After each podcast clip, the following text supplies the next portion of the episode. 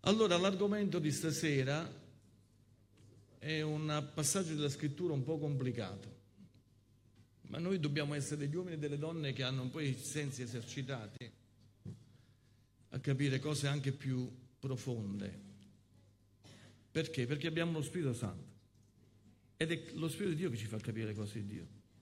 Le persone che hanno titoli accademici sono molto intelligenti, a volte non riescono a comprendere il significato delle cose di Dio, perché non essendo nati di nuovo non hanno ricevuto lo Spirito di Dio. E senza Spirito di Dio non si comprende la parola di Dio. Quindi, se tu hai difficoltà nel capire la parola di Dio, è solo un modo per comprenderla. Chiedi a Dio di cambiare il tuo cuore. E il tuo cuore cambiato, Dio riverserà il suo spirito. Perché è lo spirito che ci rende intelligenti. Questa te la puoi portare, Mori. Andiamo in Genesi 6. Stasera doveva esserci il pastore Tino, quindi siete andati male.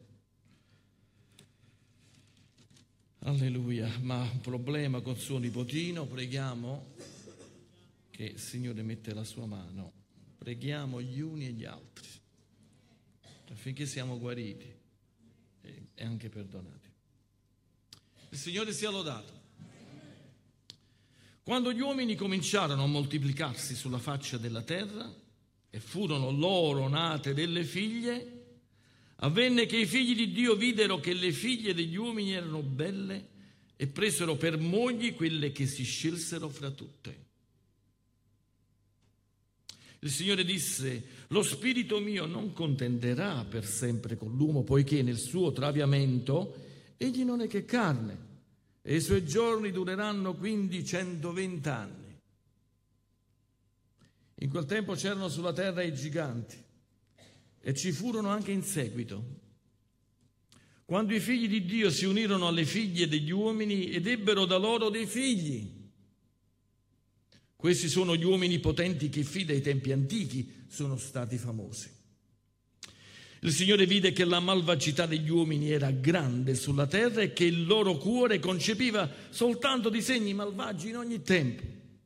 Il Signore si pentì si pentì di aver fatto l'uomo sulla terra e se ne addolorò in cuor suo.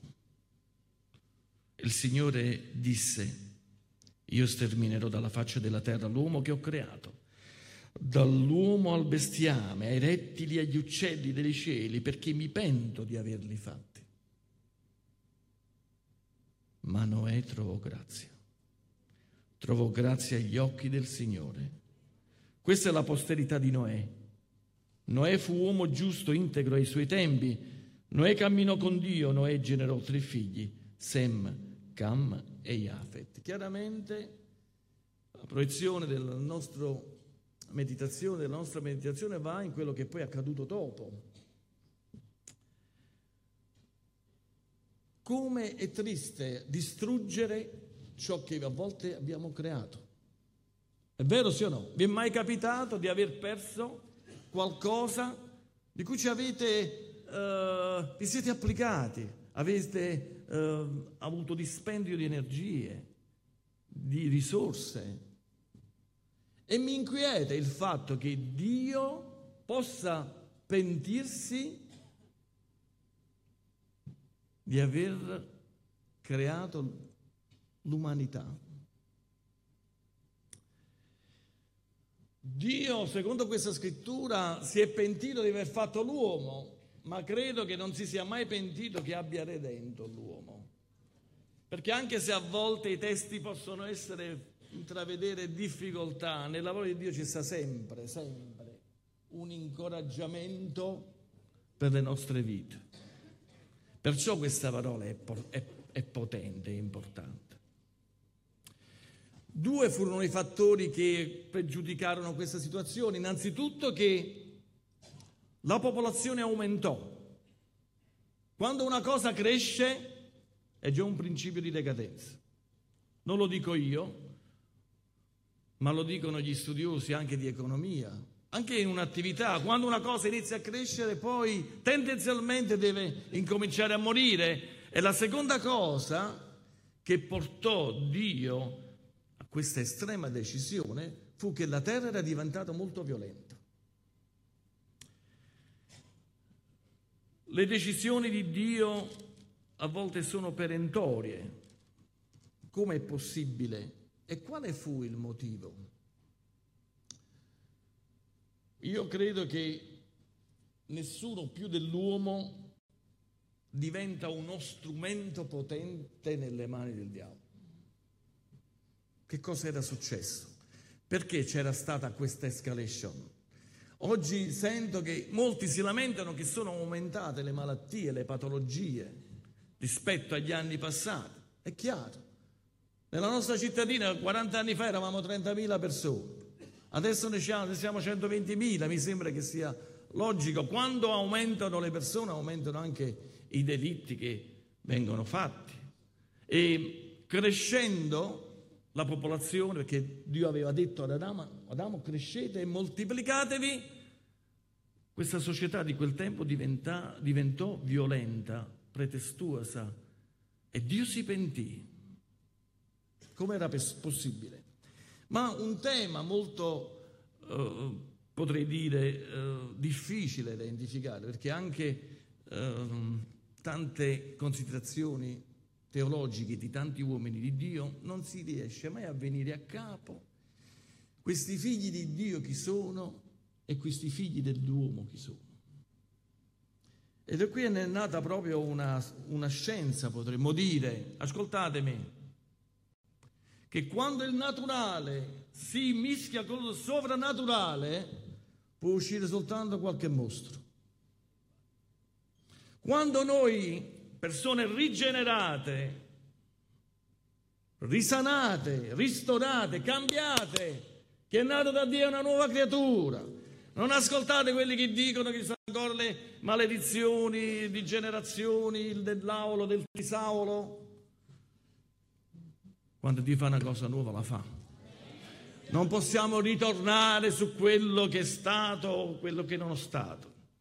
Dio ci fa delle persone nuove, cambia il nostro cuore, dovrà poi cambiare la nostra mente, seppur noi lasceremo a Dio di cambiare il nostro carattere. E questo è un lavoro duro, difficile,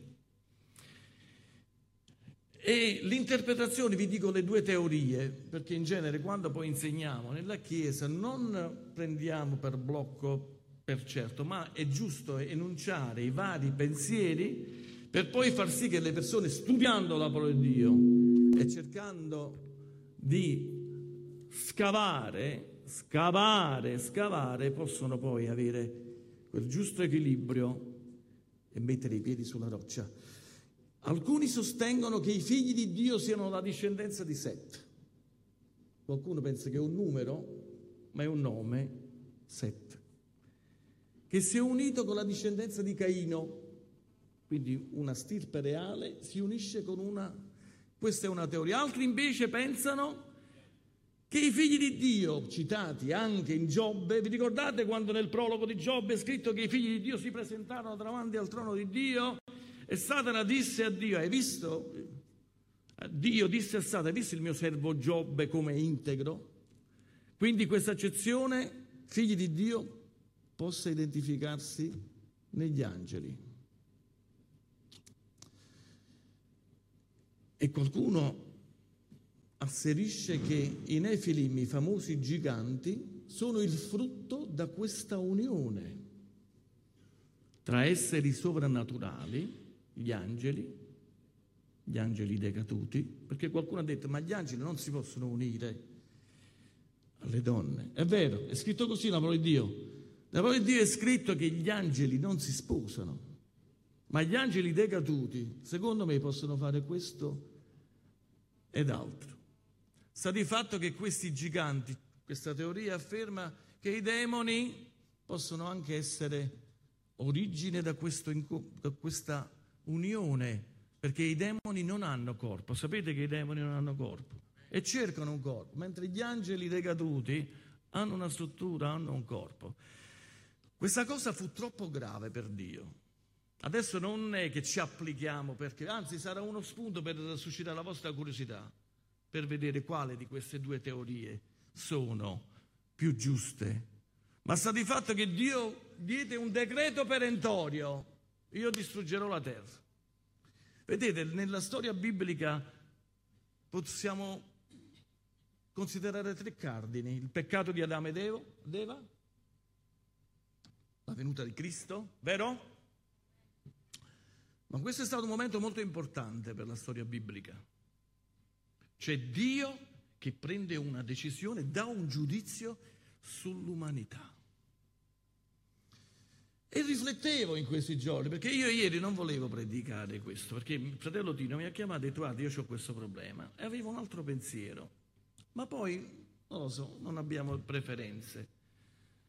Mi applicava intorno a questa situazione, questa scrittura. Io disse lo spirito mio non contenderà più con l'uomo. Quante volte noi permettiamo allo Spirito di Dio di contendere con noi? Fratelli, quando lo Spirito di Dio non contende più con noi, significa che la situazione si è fatta ancora più grave. E la prima cosa che fece ridusse gli anni.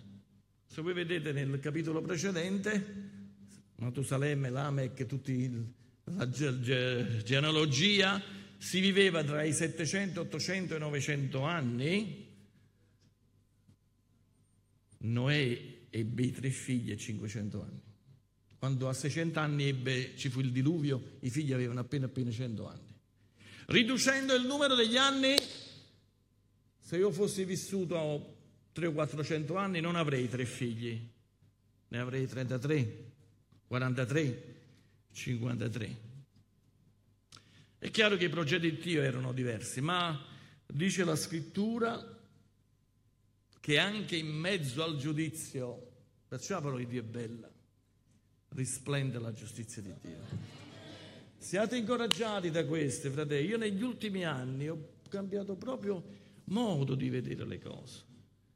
Innanzitutto cerco di decidere il meno possibile. Perché quando noi togliamo la nostra decisione, permettiamo a Dio di poi di prendere in mano le situazioni, mi è piaciuto ieri un giovane ha predicato nella, nella chiesa di Villaricca e affermava anche questo, che col tempo impariamo a toglierci di mezzo. Attenzione, non a fare l'orecchio da mercante e non fare niente più, ma rilasciare le decisioni nelle mani di Dio. Anche se a volte possiamo trovare un'opposizione o una considerazione opposta e qualcuno può prevaricare ciò che per noi sembra giusto, ma Dio si compiace quando lasciamo a Lui la giustizia intorno a certe cose. E in questo frastuono, in questa difficoltà, in questo decreto perentorio, dove la malvagità era grande, e Dio aveva preso questa decisione, perché quando Dio prende la decisione, la prende. Ci fu un uomo che trovò grazia. Stasera tu puoi trovare grazia pure tu. Perché non è che noi arriviamo a Dio perché siamo intelligenti. E a volte rivedo il mio passato e come mi sono convertito. Uno non può arrivare a Dio. Se tu stasera stai qui, e questo non è plagiare, qualcuno, se tu sei arrivato a capire qualcosa, è stata solo la grazia di Dio che ha aperto la tua mente e i tuoi occhi. Se tu sei arrivato al battesimo in acqua, che mi sembra una cosa così semplice, ma è una cosa difficile. Stanno persone che da anni non prendono mai questa decisione. Ma chi aspettate? che vi cresce la barba. Chi avrà creduto e sarà battezzato sarà salvato. Questo è il primo scalino. In questo marasma, in questa confusione, in questa decisione, dice la scrittura che il predicatore di giustizia trovò grazia agli occhi di Dio. Sapete tutti quanti nel capitolo 7 e 8, sapete tutti quanti che quest'uomo iniziò a predicare l'Evangelo perché Dio gli aveva parlato e gli aveva detto organizzati, perché da qui a poco io distruggerò. E quest'uomo incominciò a costruire una grande nave su una, gran, una montagna e nel frattempo diventò un predicatore di giustizia. Le misure della nave gliele diede Dio.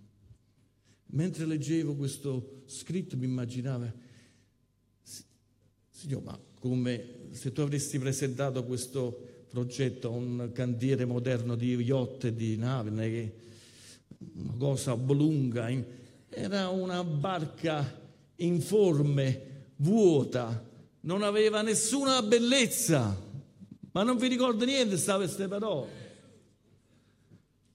Era una barca informe e Dio gli disse che avrebbe mandato degli animali affinché lui potesse salvare una parte degli animali. Ciò avvenne per un fatto sovrannaturale, gli animali entrarono, ma gli uomini no. Dovevano entrare gli uomini lì dentro, perché a volte gli uomini sono meno prudenti degli animali, perché a volte gli uomini si conducono come le bestie specialmente quegli uomini che non hanno lo Spirito di Dio specialmente quegli uomini che sono stati abbruttiti, abbattuti dal peccato e ormai il principe delle potestà dell'aria governa i loro pensieri. Io mi ricordo quando un pensiero arrivava alla mia mente prima della conversione, io lo consumavo. Quando mi hanno evangelizzato e uno ha detto vicino a me, se tu abbandoni il peccato Dio ti visiterà, io gli ho detto, ma per te che, che cos'è peccato? Per te peccato è una cosa, non è peccato. Benedetto lo Spirito di Dio quando viene sulla nostra vita e ci convince. E chi ci doveva convincere a noi? Chi ci doveva convincere? Ma lo Spirito di Dio ci ha convinto di giudizio, di peccato e di giustizia. E teoricamente noi dovremmo ragionare tutti con la stessa testa. Perché se per Dio questa cosa è giusta, tutti quanti noi dovremmo dire è giusta. Se questa cosa non è giusta, tutti quanti, e allora perché accade questo? Perché spesso il sacro si confonde col profano. Le cose di Dio vengono miscelate con la carne e produciamo dei mostri. I mostri. Non c'è cosa più decadente di un credente che dà una cattiva testimonianza, che inficia e che imbratta la vita degli altri. Eppure la scrittura dice che è inevitabile che ci siano gli scandali. Se noi potessimo prendere consapevolezza. Prenderemmo la vita cristiana con più timore. Non posso usare la parola paura, perché il timore è un principio santo e sano. Il timore mena la vita, il timore produce il, la grazia di Dio nella nostra vita. Attenzione alla paura, la paura è un tipico prodotto dell'ambiente demoniaco. Dove c'è la paura ci stanno i demoni. E noi siamo ancora troppo fragili perché a volte siamo presi da paura. Il nostro cuore si riempie di paura perché ascoltiamo la voce di quei demoni che sono sparsi un po' dappertutto e che cercano di avvilirci. Oggi si pensa che, e lo potete ascoltare anche in molti posti cosiddetti cristiani, io l'ho ascoltato, Dice, ma non ti preoccupare tanto, quale salvezza? Prima o dopo Dio che è buono. Com'è Dio? Dio che è amore salverà tutti quanti. E qualche uno ha detto anche il diavolo salverà. E allora perché questa vita a volte sempre sotto pressione? Tanti sacrifici, tanti avvilimenti, tante cose che cerchiamo di di realizzare e mettere in pratica per essere credibili tutte quelle volte che noi predichiamo l'Evangelo. Vedete, quando noi commettiamo un errore o un peccato, noi mettiamo in discussione l'onorabilità di Dio. Perché se io, se mio figlio sbaglia e fa qualcosa di cattivo, mette sotto cattiva luce l'onorabilità della famiglia, è così o no? E allora non possiamo pensare che la nostra vita da credenti sia una vita rilegata in un gruppo di persone, ma è uno stile e più che altro io direi una missione, che noi siamo coloro che buttano nell'arca più persone possibili. Quest'uomo non si dice tanto, predicatore di giustizia in primo Pietro, in altre scritture in ebrei, e come ai giorni di eh, Noè, Matteo 24, si mangiava, si beveva, si prendeva moglie, si andava a marito, ma all'improvviso il giudizio di Dio venne. Poiché dice Ecclesiaste che una sentenza non è data subito. Quando uno sbaglia nelle cose di Dio, Dio a volte lascia correre. Ma questo non significa che lui si dimentica. E allora il cuore dell'uomo si superbisce. Attenzione a tenere nelle pieghe nascoste. Guardate, noi tutti quanti qui siamo sottoposti a delle tentazioni. Dice un canto, qui sono tentato, tormentato e provato. Non c'è riposo qua giù. Ma poiché io miro la meta celeste, voglio incoraggiarvi e incoraggiarmi questa sera a proseguire questo meraviglioso cammino. Ripeto, questa barca non aveva né forma né bellezza. E in Isaia 53 è scritto che Gesù non aveva né forma né bellezza da attirare gli sguardi. Lui ci fa entrare nell'arca del suo cuore, ci custodisce, ci dice tu sei più preziosa della pupilla dei miei occhi e nessuno ti rapirà dalle mie mani e quando noi facciamo qualcosa che non è buono, non lo possiamo nascondere al fratello, alla sorella, ai fratelli, ma no a Dio. Dio ci guarda a nudo, perché tutti quanti sbagliamo, tutti. Ma gloria a Dio, 120 anni di un'opera utile, 120 anni. 120 anni a predicare persone che si beffavano di questo uomo vecchio che con la sua famiglia e con i suoi figli faceva una cosa a dir poco, costruire una nave su una montagna non è da tutti i giorni. Ma quest'uomo conosceva la voce di Dio, cosa che dobbiamo imparare tutti quanti a conoscere. Perché a volte noi pensiamo che le cose che dice dice ci ha detto il diavolo. Conoscere lo Spirito significa avere questa, questo grande privilegio. Immaginate il, il cuore di Abramo quando Dio gli ha detto dammi tuo figlio. Se fosse arrivato questo pensiero a ognuno di noi, avremmo detto sangue di Gesù. Ma Noè conosceva la voce di Dio e iniziò a lavorare per 120 anni, non so con quali strumenti, ma dice la scrittura,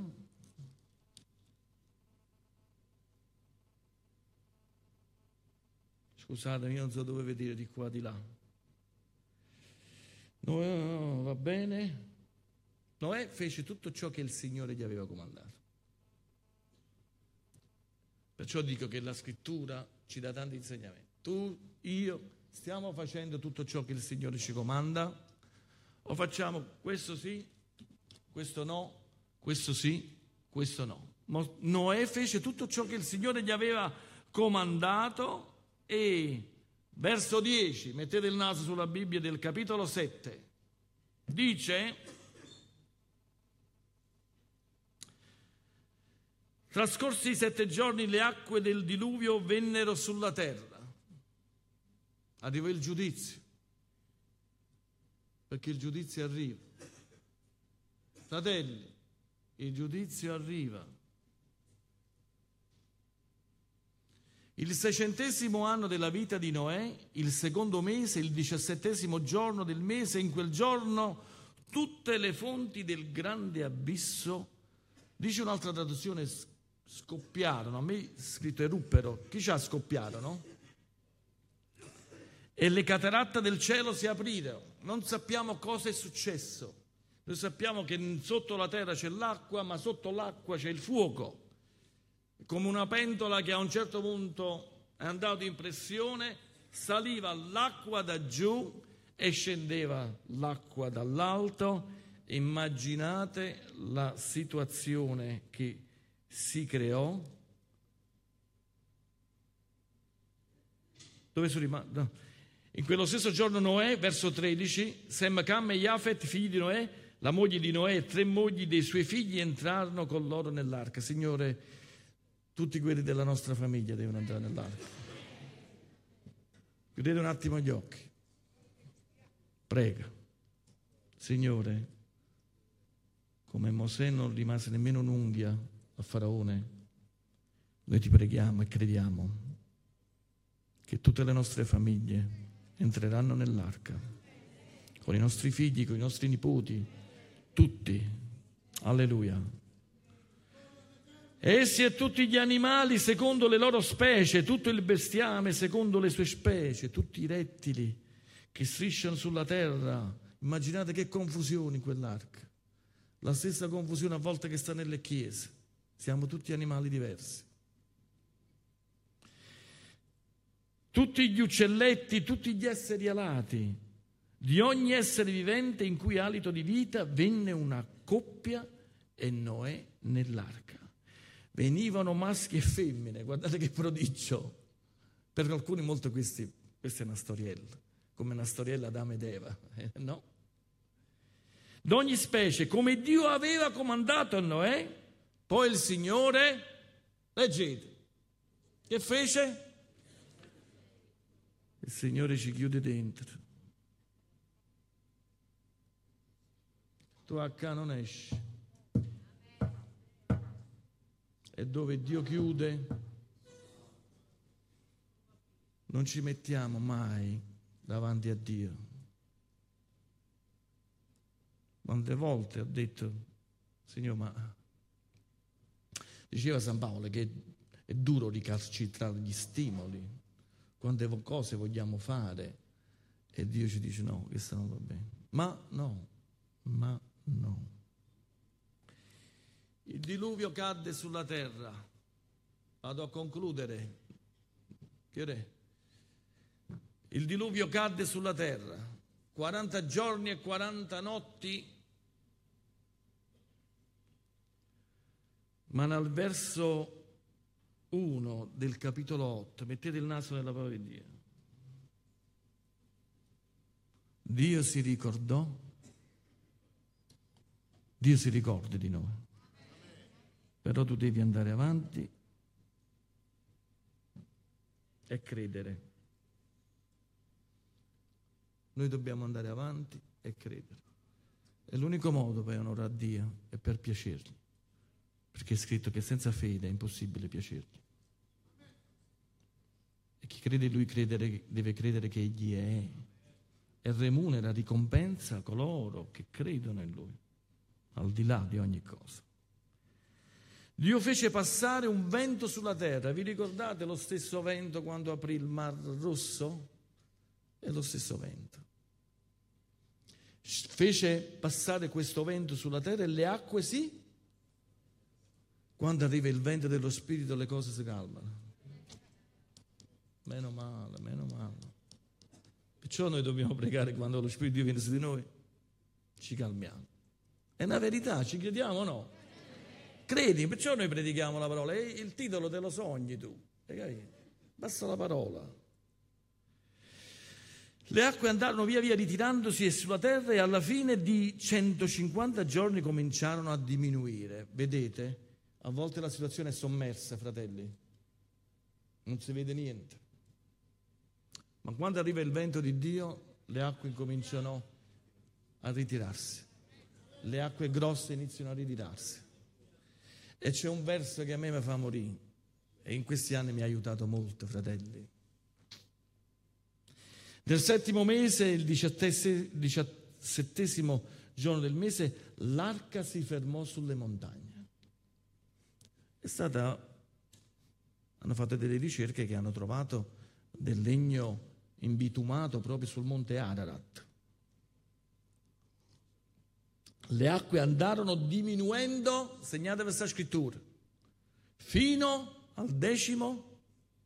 Le cose sono progressive. È la cultura del mondo. Prima che vi convertivate, che volevate le cose con un colpo, uno schiocchio di frusta. Le cose di Dio sono graduali. Le persone hanno dei maghi, dei veggenti per avere una soluzione subitanea. Ma dopo dieci mesi le acque diminuirono, nel decimo mese, il primo del mese, apparvero le vette dei monti. E questo mi ha incoraggiato molto, questa scrittura. Quante volte non vedevo niente, ma all'improvviso ho cominciato a vedere le vette dei monti. Cioè vedere la possibilità che c'è ancora una grande speranza, che c'è continuità. Che cosa accadde? Dio prese una decisione, non maledirò più la terra a motivo dell'uomo. Ma cosa ci può dire questa scrittura per concludere? Un diluvio di peccati prova un diluvio di giudizio. Quando noi siamo nelle vie del Signore dobbiamo essere prudenti e accorti. Quel diluvio di peccati, una generazione violenta, era cresciuta oltre misura, aveva fatto sì che Dio si pentisse, cioè io leggo proprio il sentimento di un Dio che ha sentimenti. Si pente di aver fatto l'uomo e un diluvio di peccati portò un diluvio d'acqua che portò la distruzione del genere umano. Come abbiamo detto, Dio si ricordò di Noè che entrò nell'arca, ma quando furono passati 150 giorni mandò un corvo prima a ispezionare la zona. Un corvo è un animale impuro, si ciba di cadaveri, anche se Elia poi veniva cibato da un corvo. Andava e tornava. Poi mandò una colomba ma questa colomba non trovò un appoggio. Ritornò, la mandò di nuovo, riportò un ramo di ulivo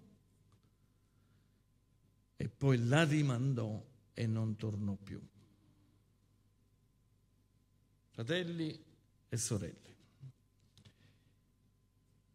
dall'unione di due cose strane, di una cosa spirituale e di una cosa carnale, la terra fu distrutta dall'acqua. Attenzione a non mischiare pappa e ciccia. Ma noi sappiamo, perlomeno per chi legge la parola di Dio, e concluderemo leggendo questo verso in Apocalisse capitolo 20, che la terra sarà distrutta col fuoco. Perché? Perché i violenti che non sono morti, i violenti che stanno al tempo di Noè, stanno ancora adesso, si riorganizzeranno, si riuniranno per allearsi e per andare contro l'Iddio dell'esercito. Andiamo a leggere cosa accadrà e poi concluderemo. Apocalisse 20, verso 8, 9 e 11. Vi siete addormentati? Ah, amen, bene. Gloria a Dio. Amen. Apocalisse 20. Buonanotte. 28 dal 7. Ci siamo? Avete preso tutti quanti? Quando i mille anni saranno trascorsi, Satana sarà sciolto dalla sua prigione e uscirà per sedurre le nazioni che sono ai quattro angoli della terra. Gog e Magog per radunarli alla battaglia. Il loro numero è come la sabbia del mare. E salirono sulla superficie della terra e assediarono il campo dei santi e la città diletta, ma un fuoco dal cielo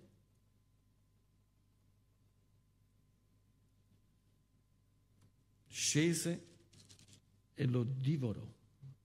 Amen. Vogliamo alzarci in piedi.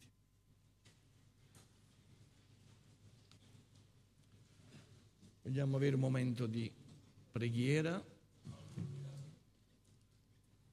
sappiate che l'acqua prima o dopo si ritireranno. Sappiate che prima o dopo le cose possono e devono cambiare. Perché se anche Dio a volte porta un giudizio, il suo desiderio è sempre quello di farci del bene. Si è pentito di aver fatto gli uomini, è vero, ma non si è mai pentito di averli redenti e di avergli dato una possibilità di salvezza.